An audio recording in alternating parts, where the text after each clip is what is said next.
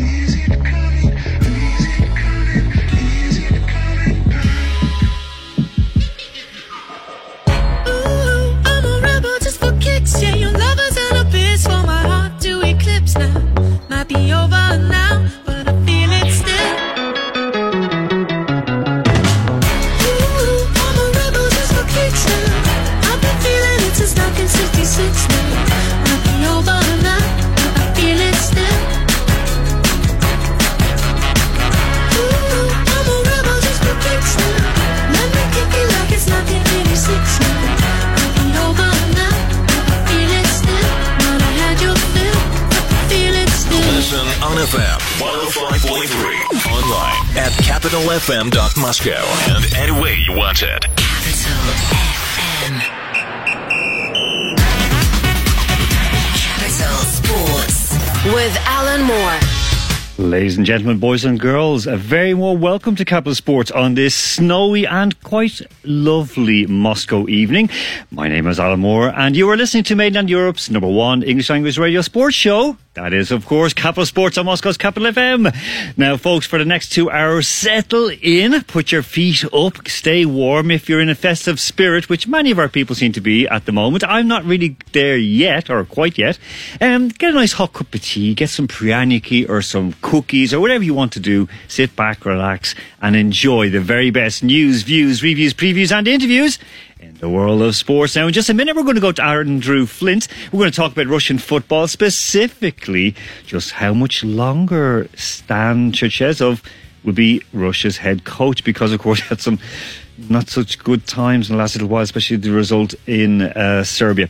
And we're going to have a look, of course, at the Russian Premier League and the Moscow clubs in European action this week. In part two, Andy Mack is back and he's going to join to chat about the English Premier League and he's going to have a look at the return of the champion and Euro champions and Europa League. Of course, huge game going on right now. Leeds nil nil with Arsenal. Seventy six minutes gone that, and of course, uh, kicking off a little bit later in our show, it is Liverpool and Leicester. That is a top of the table clash, very much so. That is starting at a quarter past ten here in Moscow. Uh, not in Moscow, it's in Liverpool, of course.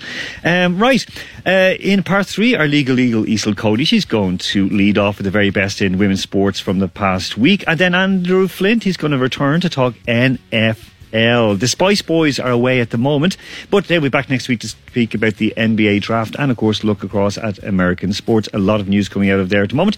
In the fourth, we have, well, we're going to have a special guest joining us and, of course, our usual crew to talk about just how far motivational speeches and videos can go in pumping up teams. very, very spicy this past week, especially in the, well, let's say the historical, historically interesting Ireland England relationship. In part five, Jonathan Higgins of Virgin Media, he is going to join us to talk about the GAA commemoration for Bloody Sunday yesterday in Dublin. He was there covering it in Croke Park. Um, of course, it was a centenary of Bloody Sunday. We'll explain that a bit later on. And then we're going to have uh, Gaelic Games Europe's new chairperson, John Murphy. He's going to be on the line from Amsterdam to give us a quick view from Europe and what is happening there. Because, of course, a lot of clubs, the same here in Moscow, a lot of clubs have shut down because of COVID, because of COVID dangers. But at least here in Moscow, we, we are hoping to get back in the field in a couple of weeks' time.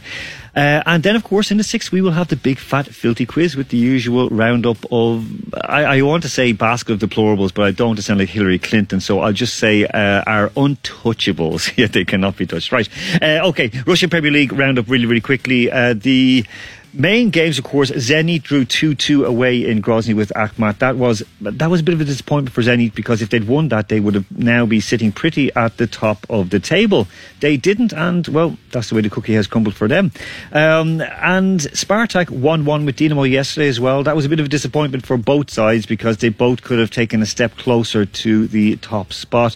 CSKA drew 1-1 earlier on uh, today with Sochi. That was again a letdown because they could have stretched their legs at the top of the table.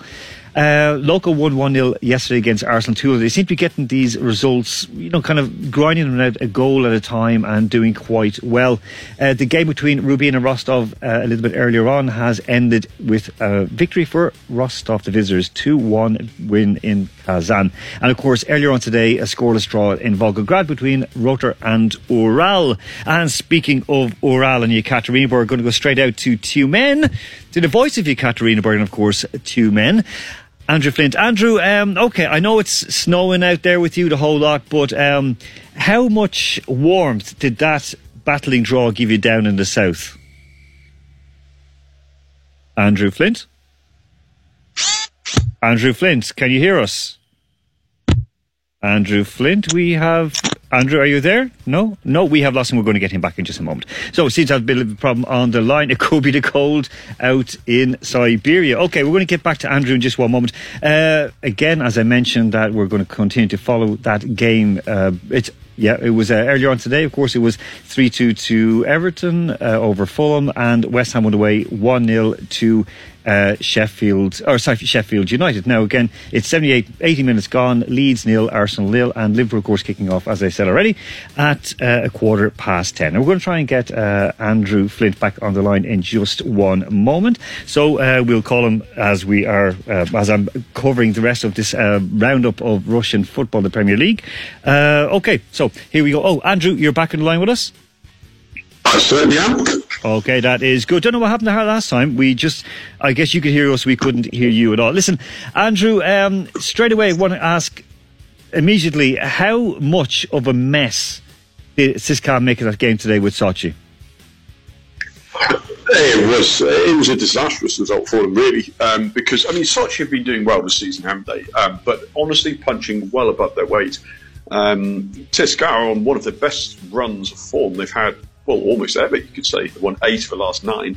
Um, and they had to rely on VAR to rule out a goal, which was actually the correct decision, but only just, only just.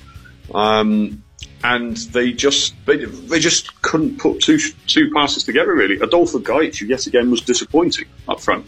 Um, when he came in, we all thought he would he would revolutionise their strike force because finally there'd be competition. But he's looked disappointing once again, so it's definitely two points dropped for them. Okay, uh, Zenit, of course, they also dropped two points with that uh, with that draw in Grozny.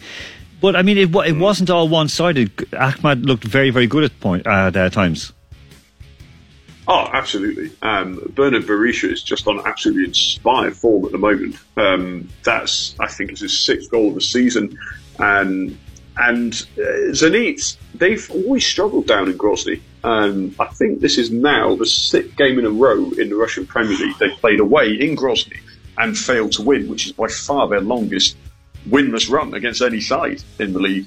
Um, uh, Daniel Kazaev, really, really good finish to give them the lead. Um, but Zenit again had problems. They're, mo- they're messing around with Douglas Santos as a central midfielder, and when they're in possession, dominating the game, it works. But I think it leaves them a little bit exposed with Yuri Zhirkov in the fullback position instead. So it was again, it was a, a tricky game to play, and um, they had to fight just for the point. Okay, again, uh, Lokomotiv looking at them, uh, there seems to be some sort of problem there because, again, as we mentioned, uh, with, with, discipline, because Vedran Chorluka was sent off, they still man- managed to win with a penalty from Anton Miranchuk, who seems to really have stepped out of his brother's shadow. And uh, one of the best players, of course, was Ignatiev. Was absolutely uh, well. I, I found he was very, very good yesterday. Um, Loco just seemed to be doing enough to get it done. It's almost a form that led into the title back in 2018. Yeah, I was just just about to say that. It's really reminiscent of um, under Yuri Palic, and I think, I think to be fair, that's all they need to do at the moment because a lot of sides at the top, like we just discussed, are dropping points left, right, centre. So all they need to do is just simply conserve their energy, make sure Anton Miranchuk keeps being the main man. I think it's really important that he steps up into that role, and so far he's doing that. Um, and I also I think it was good that they they had Say and Eder playing up front together because I think they're the most effective partnership together. Um, your favourite flat track bully unfortunately classes to deceive too much, so just a one 0 one 0 win um, with ten men, not a bad result. Um, it wasn't a great performance, but who cares? They got three points. That is true. I mean, but then again, looking at it, okay, I know, I know Smolov, there's talk of him being sold, uh, not loaned out, but sold uh, this uh, winter transfer window. But looking back at the last couple of years, a team winning the title um, has never lost more than six games. And Loco have already lost five this year with two draws. Surely they're not going to win, but they, they might be with a shout maybe for third place or second place even. Well, you can never rule them out, uh, and I think Marko Nikolic has proven that he's not, not actually an entirely different mindset to uh, Yuri Semin, um, in that he's conservative. I mean, you look at the the, the goals scored comps, 16 goals in 15 games for a side that is playing in the Champions League is pretty disappointing. Um, I, they're not going to get anywhere near challenging for the title, I don't think. I mean, CSKA, Zenit, Spartak are comfortably ahead of them. Dinamo probably will be around that area, but they are about the next best side. So fourth or fifth is where I think they'll finish. Okay, um, after being, you know, kind of lauded uh, by, by one Spanish newspaper as one of the best coaches, uh, young coaches in Europe, um, Mr. Tedesco couldn't seem to get his team over the line. They had they, they relied on on a, on a late equaliser from Zobnin to cancel out Dinamo's lead. Um, it was not an impressive performance overall from Spartak, though, was it? It wasn't really. It was a, I'd probably say it was a slightly nervous performance, which is unusual, really, because they had effectively the first choice side out. Um, Kokorin up front was an interesting choice, I think. Um, but Larsson and Ponce again, they've been playing brilliantly together all season. And I think actually Larsson, Jordan Larsson, was probably for me the key player in the fact that he didn't uh, particularly show up. He he wasn't quite as um, as the as much of a focal point of the attack as he should be. Zobnin's goal was brilliantly taken, a bit of luck, but he made it with that dribble through the defence. But Dinamo are, I can't make my mind up about them still. They are still pulling these results out, but it wasn't impressive from Spartak. Yeah, I mean, no, it is fair, fair enough. I mean, it was it was it was a, an odd one to try and call for Dinamo because again, they're they're getting results, but they're not. I don't know. They're not. They seem to be annoying teams more than nothing else. I mean, they had a great win against Lokomotiv, Yeah. and of course, that's a, that is a good solid draw. Uh, right now, CSKA, of course, they are top on 32 points. Zenit second with 31. Spartak two points further back in third, and just two points behind them are Dinamo. Loco down in eighth on 24 points. So there is nothing separating eight points between first and eighth. And uh, Khimki play tomorrow. They are in 14th on 12 points. Um, Andrew, very quick. Wanted, before we speak about uh, Mr. Cherchesov, let's have a look ahead to next week in the league. Um, Dinamo are away um, in Rostov on Saturday, 7 o'clock kickoff. Um, Rostov don't score too many goals, but they don't let in too many goals. I, I, I don't see Dinamo winning that game at all. I, maybe a draw, but I don't see a win. Yeah, I- I'd say that's a fair shout. Um, Rostov again, like like you mentioned tonight, they they did very well out in Kazan. Rubin are a weakened side, but two 0 is still a good result away from home. Uh, another clean sheet. Um, I'd say Dinamo will do very well to, to get anything out of the game. Um, not to be pessimistic, but Rostov very, very, uh, very good at home. So a point, I think, would be a good good result, probably for both sides, if we're being honest. Yeah, that's fair enough. Now, local now they have to go down to uh, Akhmat on Saturday, also seven o'clock kickoff. Um, I'd almost think that they're going to go away and get a win. Like they, they, they have that mentality. If they have all their players or everyone's fit, they, they keep the same lineup going. That they, they might eke out a one 0 win. Uh, it would be a fantastic result. It really would. Akhmat are on the best form they've been in for, for quite some time. But I do also, I, I can understand what you're getting at there because Akhmat's side, they do tend to rely quite heavily on the direct, blunt pace of Berisha. Um, often it's just good enough and it does what they need. But Lokomotiv, if anybody can shut a side down, then it is Lokomotiv, and they will have to be conservative with their midweek exertions coming up. So, yeah, I, I'd, I'd be surprised if they win, but I, it wouldn't be. They would be the team to do it, if anybody. Okay, um, last two. CSKA out in Kazan. Kazan, you know, missing players. Uh, they're going to be a little bit of trouble. CSKA, they, they'll want to really get three points out of that, won't they? Yeah, I think, uh, and I think they probably will do. Rubin were desperately undermatched to, tonight, and missing Khvicha Kvaratskhelia is is a big miss for anybody, just in the form of uh, well anybody's life really at the moment. Um, but they had to play Dmitry Tarasov at centre back, and he, he he was okay, but it's not his natural position. I think CSKA can take advantage, and I'd be surprised if they don't come away with a win there. Okay, that of course is on Sunday at 4.30 and then just before we go on air next week, Spartak at home to Rotor. Um, n- no matter what, I mean, uh, Spartak are still at least a couple of goals better than Rotor, aren't they? Yeah, absolutely. Rotor can't really score for love or money at the moment. Um, only seven goals all season. It's a bit it's a bit harsh to say that because they, they are not as bad as those numbers suggest. But Spartak have they'll be angry at not winning in what, the last three games. Um, they really really cannot afford to do anything other than a comprehensive win there. I, I'm, I'll be amazed if it's anything other than a two or three goal win for Spartak. Yeah, I, I, I, you, you, I think you're on the right line with that. All right, uh, Andrew. Okay, look, before uh, we go away, the, the main question, of course, a lot of people have been asking this week. Um, after the absolute thrashing that Russia suffered in Belgrade, an absolute embarrassment, um, Cherchesov, uh, you've got, let's give you 90 seconds to uh, have a bit of a, a, let's hear your side of it, why he should go or why he should stay. Well, with Cherchesov in charge, Russia are going nowhere, and it feels ungrateful given all that he has done, and he has done a lot. And people have to remember the mess that Russia were in um, after Euro 2016, and and he came in. He didn't do all the right changes, in my opinion, but he stuck to his guns, and the World Cup was a really morale boosting occasion for the national team.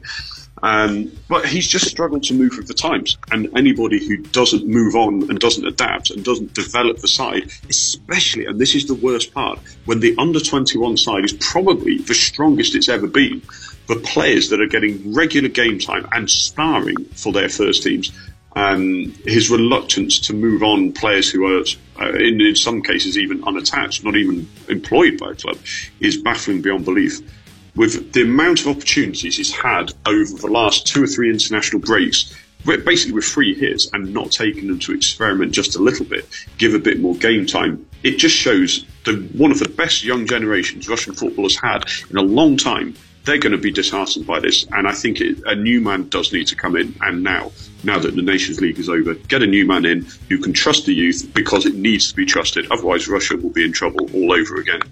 Okay, on that note, we're going to say thank you very much, Andrew. Andrew back, of course, in the third segment to have a chat with us and myself and Isolt about the NFL. Folks, we're at the break right now with OneRepublic and Love Runs Out. But you don't run away. Stay with us, folks. Back after the break with Andy Mack. Capital Sports with Alan Moore.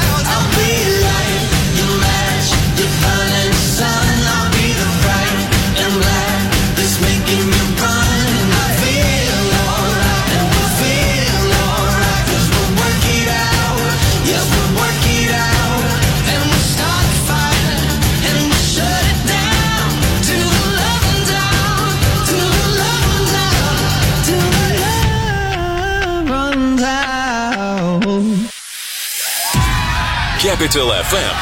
Пять лет. В честь праздника мы запустили акцию «Дай 5». «Дай 5». Give me five. Хочешь получить беспроводные наушники, планшет, умные часы или даже крутой смартфон? Нет, уже 12. Все просто. Подпишись на инстаграм Capital FM. Лайкни пост с анонсом главного приза недели и отметь под ним пятерых друзей. Поздравляем! Ты стал участником розыгрыша. Далее лови подсказки в эфире и получи шанс выиграть один из главных призов. Не получилось? Не расстраивайся. Есть еще куча поощрительных каждый день. Подробности акции на сайте capitalfm.moscow и в наших соцсетях. Не является публичной офертой. The one and only English speaking station in Moscow. Capital. FM. Capital Sports. With Alan Moore. Welcome back, folks, to Capital Sports on Moscow's Capital FM for part two of our star-studded show this evening. Uh, one little bit of news from the rugby front. France have just beaten Scotland 22-15. Uh, Scotland scored five penalties through Mr. Weir, and of course, uh, France had one try, but it was enough to get them over the line. So good showing from Scotland overall. Uh, we're going to speak with that a little bit later, probably with uh, and Andrew Flint. I'm not going to ask Andy Mack because he might be a little bit sad. Uh, okay, that game is in injury time between Leeds and Arsenal. It is still scoreless, uh, so not 1 0 to the Arsenal this time. And again, of course, as I mentioned, starting in just under one hour, the showdown of the weekend, Liverpool and Leicester, which, of course, our man Andy Mack said that it might be a win for Leicester. Am I quoting you correctly, Andy Mack? I believe I said a draw, but um, yeah, I, I, I fancy Leicester more than Liverpool today. That's for sure.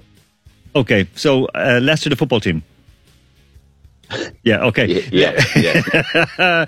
Listen, um, before we go any further, uh, England did uh, a number on Ireland rugby yesterday. Uh, we've seen these headlines that, that England are relentless and ruthless like the All Blacks. Do you reckon that their defence is going to be enough to win them the, the, the World Cup next time out? Well, New Zealand have, um, have hit a, a more of a purple than a black patch. Um, oh, sorry, the, the the other way round. Um, of late.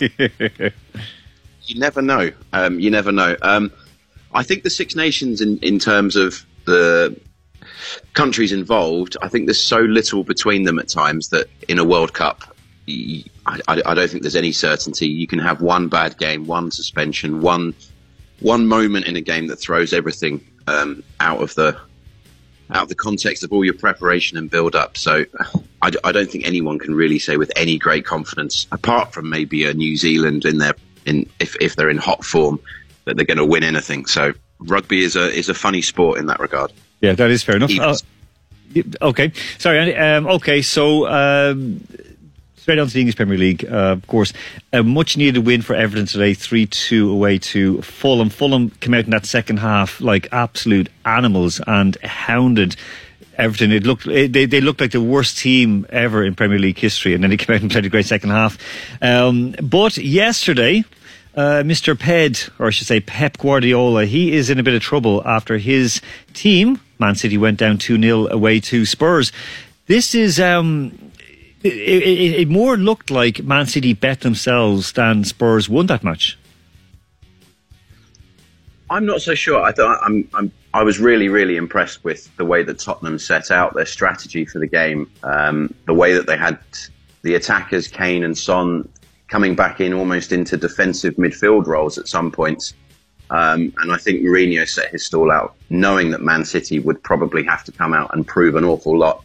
Um, he set set out for a smash and grab, and the early goal that uh, that Tottenham got was the absolutely ideal start for them, and it meant that they could just let Man City come onto them and onto them. Um, obviously, City peppered for a while and had the goal disallowed, which I think was the correct decision. But overall, I, I, I thought Tot- Tottenham were um, very, very worthy winners. Okay, Man United, uh, they had a bit of fortune this week. They won 1 0 against West Brom, but they were very, very lucky, especially on the penalty front. yeah, um, it was a dire game, to be honest. Uh, the penalty itself, I mean, the first one that Bruno Fernandes, I, I, I hate watching players step up with this little tippy tappy run up and then a jump before it. Jorginho does it for Chelsea, Fernandes does it sometimes. And I, I can't understand how that benefits the person taking the penalty. If anything, it, it kind of gives the goalkeeper a few seconds to, to register, okay, he's shaping that way or he's going that way. Um, so he missed the first one, but the um, ex Manchester United keeper, isn't it? Um, Johnstone, Yep. Sam Johnstone, he came so far off his line. It, it was, um, it, it was, it's like It wasn't close, I know. it was like nobody had ever told him the rules. And quite often in, in games now, you do see referees coming up and saying, "Please make sure you stay on your line." But I mean, he, he was almost at Bruno Fernandes's feet by the time he jumped forward. So, um, Well, isn't it, right Fern- if decision to- Fernandes is going to actually, let's just say cockwomble, and he's going to do that little shuffle and the shimmy and the little hop, surely the keeper should be able to run out and give him a belt or something.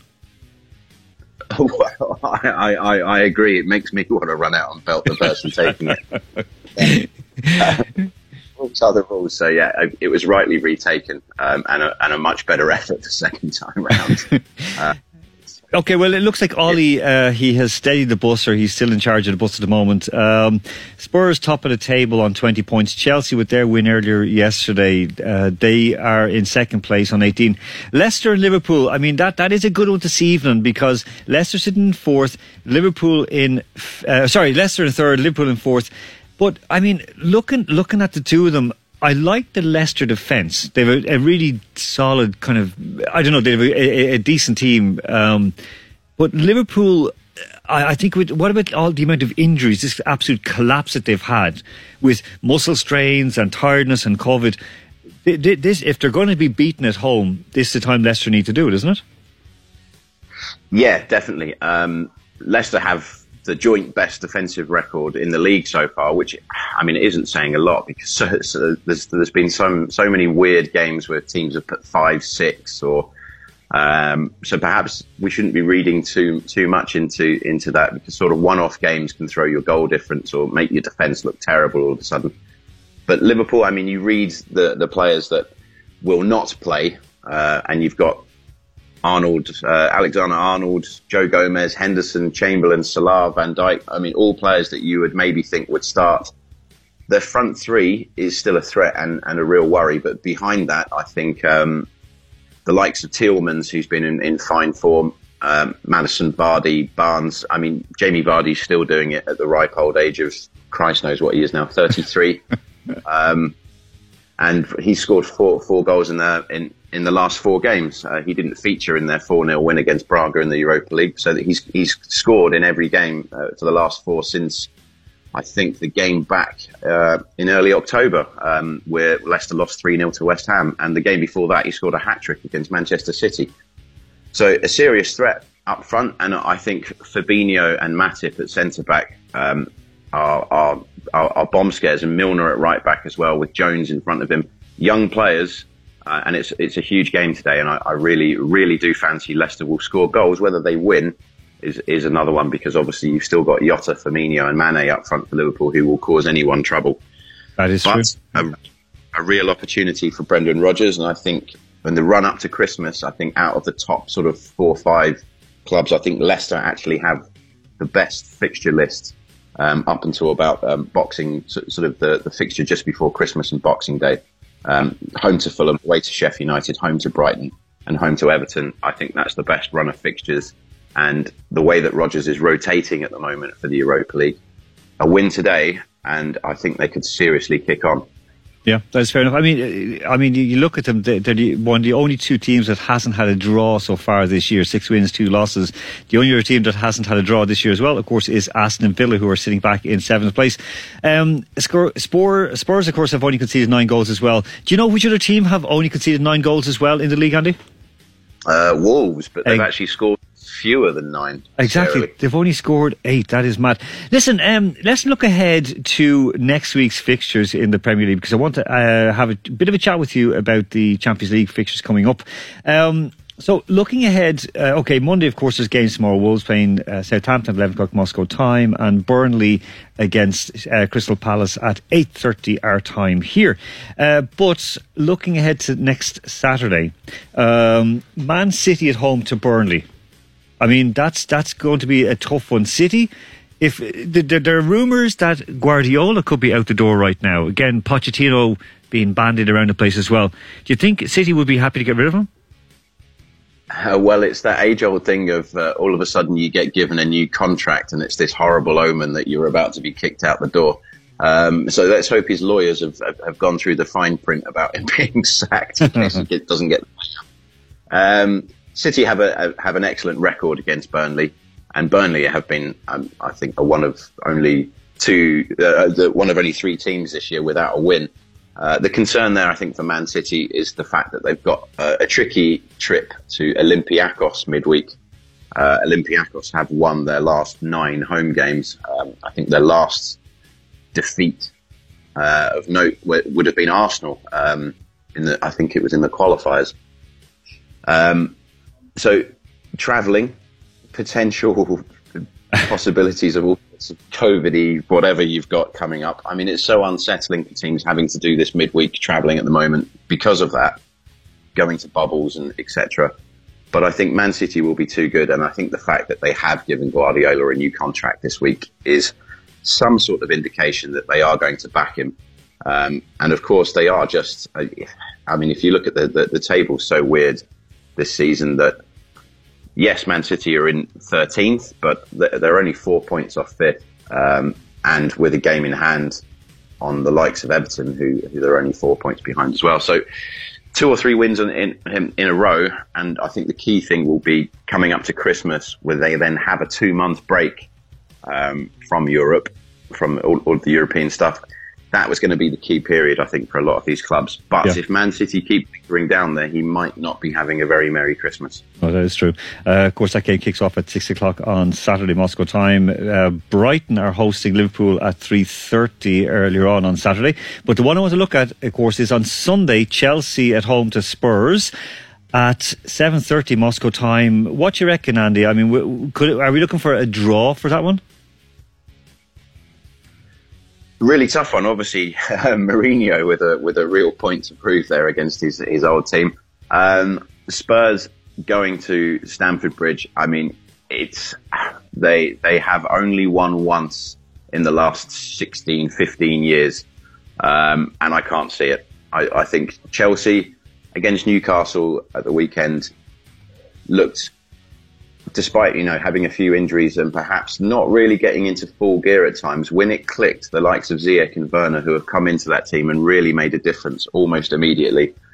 When going forward, they look very, very dangerous, and I don't think the way that, let's say, City would set up or Chelsea would set up at the moment. I think Chelsea are kind of very similar to Tottenham, and I think that would actually give Tottenham more problems at the fact that they Chelsea might not come on even at home because there isn't really a home advantage at the moment. So I'd be going with a home win, and I think it's very good value that Chelsea are over even money. Okay, that is very good. Okay, Andy, before we let you go, I want to ask you, of course, about the uh, two of the Russian clubs in action this week. Loco away on Wednesday, 11 o'clock Moscow uh, time, kicking off against Atletico Madrid. Um, they they they did a number on Atletico at home, but you'd, you'd fancy Atletico after their, their massive win this weekend uh, that they're going to be able to take Loco apart. Yeah, I mean it was a it was a huge confidence boost. Yes, Barcelona have been have been shoddy so far this season, and are now going through a real injury crisis as well. as- Aside from Messi and his troubles, and um, but the last time Atletico Madrid lost at home was uh, last year against Barcelona, um, back in December. So almost a year since they've lost at home. I can't see, unfortunately, Loco have looked so stop start. They've really upped their game in Europe. Um, I've been very, very impressed with some of their performances in Europe, but I think this might be a little bit a step too far. Okay, that is fair enough. Uh, CSKA uh, at home against Feyenoord on Thursday. That is 8.55 kickoff time here in Moscow. Um, you, do you fancy CSKA to do that one? Because they're, you know, they, they're, they've been a decent run of form, didn't do great today, but you'd hope that they would actually be just a little bit better than Feyenoord. Yeah, as Andrew Flint mentioned earlier, CSKA are, are in the, the form of their life, so to speak. Um, I will rem- remember it well that you told me it was either 22 or 23 that they were formed last week after I botched that. yeah, sorry. It was a So, tricky one. um, It was a tricky one, Andy. I'm sorry. It was a trick on my part. I, was, I, I got tricked in by the name Rodina, thinking home, homeland, motherland, got to be old. Um, s- yeah, I, I mean the fact that having watched Feyenoord get ripped apart by Wolfsberger, and I thought CSKA should have beaten Wolfsberger away. Based on that at home and with CSKA in a bit of form, I think they are rightfully favourites going into that game, and I think. Um, if the weather keeps up here, Feyenoord will not fancy it. Okay, that is good news. Andy Mack, thank you very, very much. Andy We'll be back, of course, uh, at the top of the uh, at the top of the fourth. We're going to the break right now with Owl City and Fireflies. Back with Isel Cody and Andrew Flint after the break. Capital Sports with Alan Moore. Eyes if 10 million fireflies lit up the world as I fell asleep. Cause they fill the open air and leave teardrops everywhere. You'd think me rude, but I would just stand and stare. I'd like to make myself believe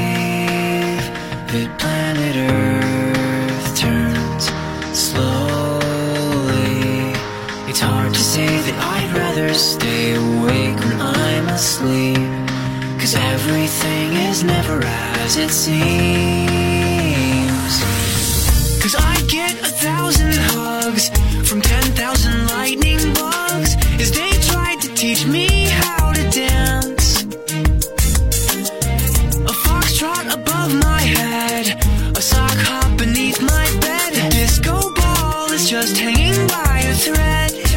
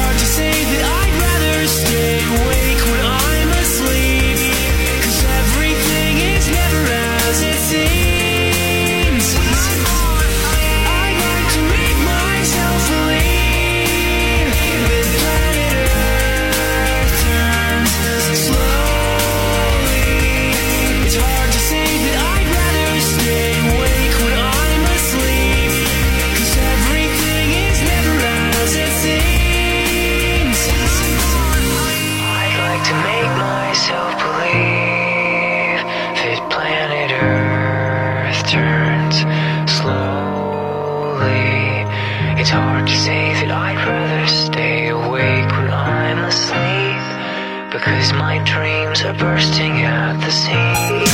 The one and only English speaking station in Moscow. Capital. Capital FM. Capital Sports. With Alan Moore. Welcome back, ladies and gentlemen, to Capital Sports here on Moscow's Capital FM. We're going to go to Eastelt and, well, I start off with Eastelt just one moment. Uh, again, those updates from today's games. The game between Arsenal and, well, she mentioned Arsenal. It ended nil-nil in Leeds at Elland Road. And, of course, Liverpool, they are going to kick off in now. It's just over half an hour until they kick off against Leicester. Remember, Andy Mack said that this is a great chance for Leicester to get one over on Liverpool because, because Liverpool have a major injury crisis, a bit of a loss of form as well, and Leicester, well, they're doing quite well at the moment. They have more uh, good players than Liverpool on the field at the moment. Well, that's what Andy reckons. So he says at least a draw and possibly a chance to knock them off. Remember, there was uh, a man sent off for Arsenal, so uh, Pepe was sent off for a head, but we'll talk about that a little bit later on. Okay, we're going to go straight away to Eastelt Cody. Eastelt, you can hear me loud and clear? I certainly can. How are you? I'm doing great. Listen, first of all, I am going to congratulate you for Tipperary's win today. Uh, it was a tough L weekend for you because you had the hurlers using, losing yesterday, but the footballers creating history and winning today. Um, how good is that for Tipperary football? Um, I think it is absolutely massive for Tipperary football. We have, in the last few years, we made it to an All Ireland semi final previously, but that was through losing the Munster final, and this is our first final victory since 1935. So, you know, it's been a while coming, and there are currently, I've just taken a look online, there are a lot of bonfires lit to uh, welcome them back across the border from welcoming them with like a trail of light coming home. Okay, But- let's, let's get. We'll, we'll start straight away. Um, so you have the next. Well, let's just say I'll give you uh, six minutes for the very best women's news sports stories this past week. Okay, so I'm going to start with one that I just love because it involves two sisters. Um, obviously, Valentina the Bullet Shevchenko, who wouldn't want their daughter to go by that nickname, um, won last night in UFC.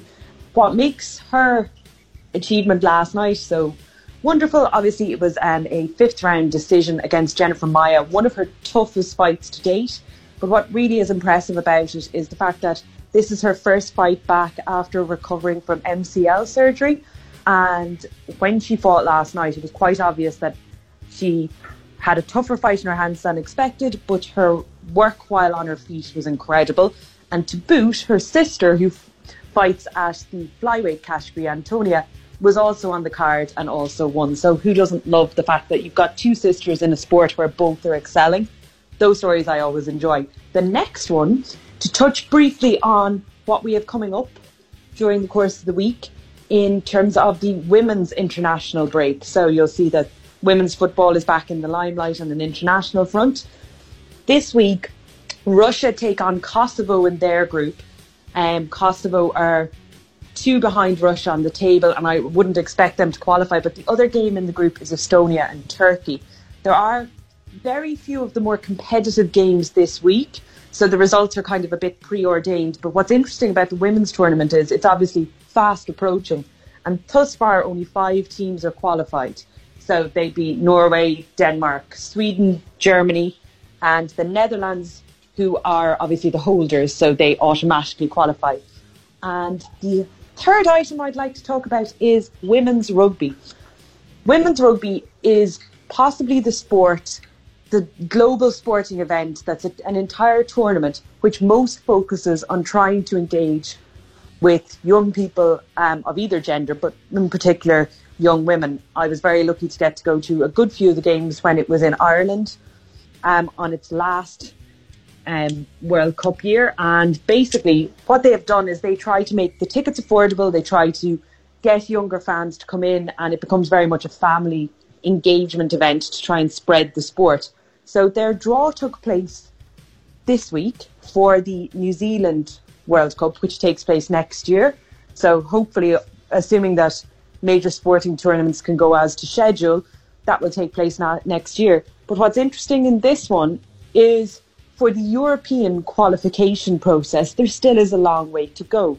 So in March of this year, Russia should have been playing Spain, uh, with the winner to then go into a competition with Ireland, Scotland, and Italy to play off for the last position as a European team. There also then is a subsequent tournament where basically the lo- losing teams within that qualification process can go again.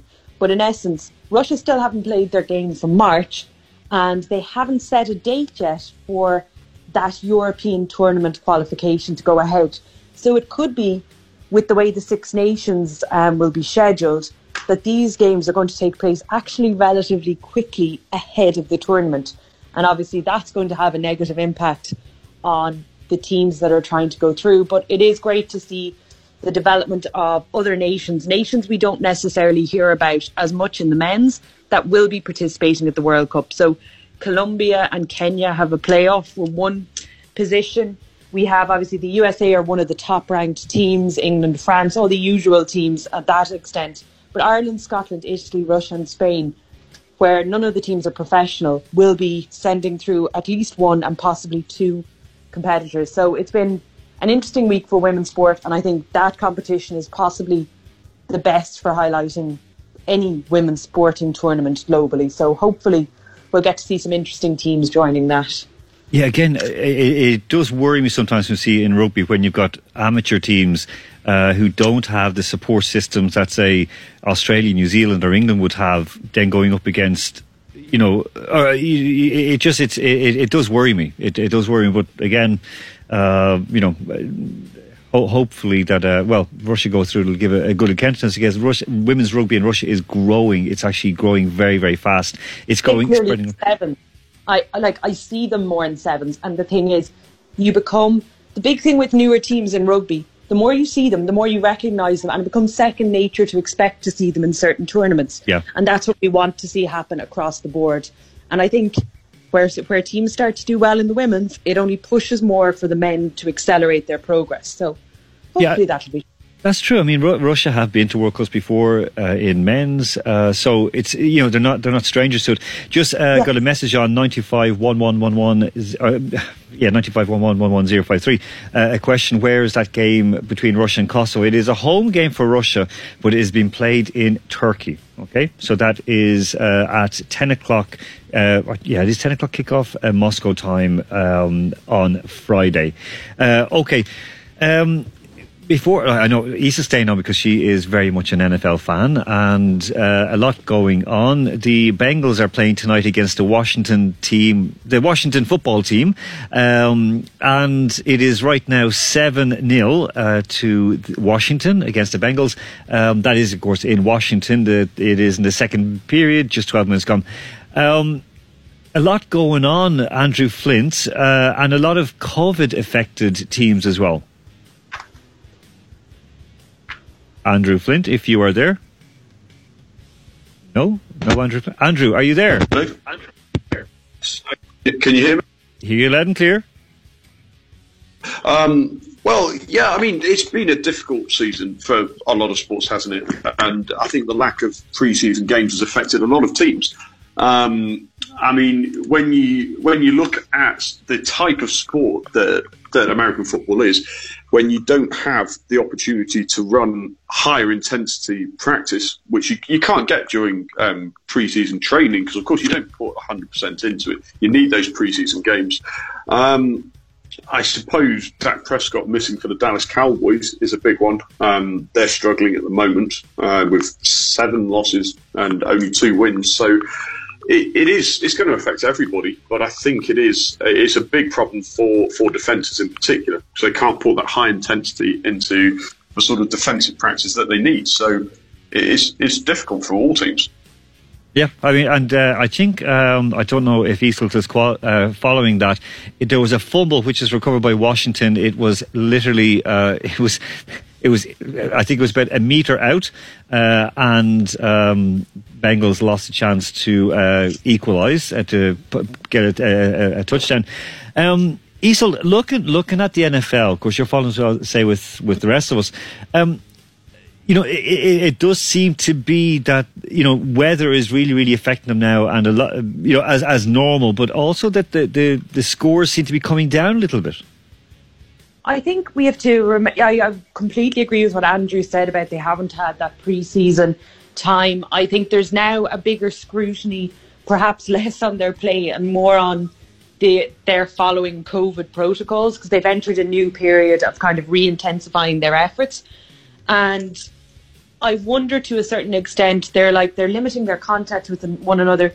I wonder is there a sense that there's a lack of team unity and perhaps we've just kind of we're seeing teams that aren't prepared for the intensity of a season at this time of year. That could well listen. Looking at that, like some of the teams, um, apparently the Steelers are you know kind of living together week in week out, and and you look at their their results, they're nine and zero at the moment. You know, they are nine and zero. Okay, they're playing the Jaguars at the moment. Uh, they, it's a three three uh, again the second period. Um, but you know, do you think that maybe we're seeing a completely new era of American football because there does seem to be a lot of COVID outbreaks and a lot of injuries? Um, do you think that maybe team owners who will now start to say, "Oh, hold on, we're losing our best players. Maybe we should start to take a bit better care of them"? Uh, Andrew, that's you. That question because I mean the, the the deal that the the NFL offered the players at the beginning of the season, if I if I remember rightly, they they offered players the chance to opt out of the season for some sort of compensation. But the pressure on these sort of athletes in such a short career that they don't want to lose that opportunity to either put themselves in the in the marketplace, so to speak, um, or to lose their place to other players who will put their bodies on the line. Um, but then, of course, you've got, of course, the, these players are assets. They are traded for crazy amounts of money. I mean, we're talking of what fifty million dollar contracts. Oh, sorry, five hundred million dollar contracts for Patrick Mahomes. That's the one that stands out for me. You know, if you're an owner and you're committing that much money, you, you want them to be protected. But then again, if there aren't games put on, um, there's a pressure to put the product in front of paying customers. So, who wins? I mean, it's it's virtually impossible. And we started off, um, with this whole the, the, situation that we discussed on Capital Sports 2.0 uh, about um, the Black Lives, Black Lives Matter movement and taking a knee. Now, some players are still doing it, others are not. Some are not coming out to the field for national anthem, and we saw it in rugby yesterday as well. Some English players took a knee, and others didn't. Um, do you think that maybe you know? There's a bit of sort of confusion over what's going on and what, what we need to fight for at the moment in terms of like I'm saying we as I'm talking for you know the NFL players that they, they kind of they should be maybe taking better care of themselves rather than say okay we'll fight for this cause. I I always think it's great to see athletes take a stand, but I think we also have to factor in at the moment in the US there's so much going on. They have COVID on one front, they've confusion in terms of political leadership, they have Black Lives Matter. You're kind of wondering players then are expected to perform on the highest level and they're in a, an environment that to even the most calm and rational person must seem like it's so alien to them. And i think perhaps we want to see we want to see ad- athletes use their voices as advocates but we also have to remember that there must be some level of division in teams where players are very vocal saying i'm in favour of singing the national anthem. I want to take a knee. And then you have the opposite where you have players who are going i'm want the national anthem sung and I don't respect your option to take a knee and that that's a difficulty I think. Um, Andrew, same to you. I mean, do you think that, that, that there is a kind of division? We saw it, you know, even in cricket, where some players taking a knee, others not. We saw, it, you know, English Premier League, some taking, some not. And, and it seems that, that, like, if you don't, if you say, listen, I just want to play the game and I'll do my, my, my talking on the field and I'll do my good deeds quietly, respectfully, that maybe you, you still have a chance to be piled up on and, um, and bullied out of the game. Well, I, I think that's that's exactly it. And this is the main problem I have with a visual show like this. Um, of course, the movement is well intentioned, but once you make a once you make a thing like shaking hands before a game, or on a much bigger scale, like taking a knee before a game, you, you're almost on hiding to nothing. If you take it, if you take the knee every time, um, then you, you have to be consistent. But then people say, well, why didn't you take it before? If you don't, you are automatically picked out for political reasons, even if you are trying to avoid the the conflict. So it's almost like people, sports people in any sport, uh, just simply can't win. Um, I mean, of course, the whole taking a knee symbolism comes from uh, from the NFL and players now you, you're almost under pressure to do so, even if you may agree with the issue, but you don't think that's the way to protest against it. It's impossible. You simply can't win. Um, Isel, just before wrapping up on this final uh, time back to both of you, same question. Uh, when we we see these, you know, images going around the world, and you know, of, of players taking knee and protests and so on and so forth, and then at the at the at the mi- micro level, um, for example, I'll just give the example question to you. In GAA, uh, usually after a game, the coach of each team or the manager of each team will go into the dressing room and say a few words, say thank you very much, and so on and so forth. Like winning or losing, they they they go in and do it. Um, do you think that something like that is a like nicer to do? It's it's a bit more organic. I think so because I think it's yes, it's based on tradition, but equally it's based on respect after a game when both teams have hopefully given their all. And I think you see it in boxing, you see it in so many combat sports afterwards when opponents will hug each other or they'll be they'll go to each other's corners. And I think the act of a coach showing respect for the other team breeds a good culture. Andrew, uh, finally for you, I mean, rugby teams they do the lineup, so the the wi- the losing team lines up first and applauds the other team coming through, and then they form a line uh, to applaud the other the winning team off the field. Um, maybe something like that is better to, to do to make a statement to say this is our culture, we're together, we're we're united. There's no colour, there's no religion, there's no race. We are one. We're all people. I think that makes a lot of sense. I think it's very hard to, to say one or the other is better. You cannot ignore the the situation where the treatment of of people of different races has been unequal. That simply cannot be ignored. But I think it's a deeper long term education issue rather than taking a knee and then just carrying on as normal. I think unity needs to be what we, is seen on the pitch, what is seen on TV, and long term, the only way, and we've said this so many times before, is education. I, there is no shortcut to it. So taking a knee won't solve anything in itself. It's a good intention, but really a better intention would be long term education. Okay, Andrew and Isel, thank you very much for that. They, of course, are we staying with us to come up in the uh, the fourth? We're going to get to the break right now with Lewis Capaldi, and before you go, but none of you go anywhere, stay with us. Coming right back with our top of the fourth. Sports with Alan Moore. I feel by the wayside like everyone else. I hate you, I hate you, I hate you, but I was just kidding myself. Or every moment started a place. Cause now that the corner like you were the words that I needed to say.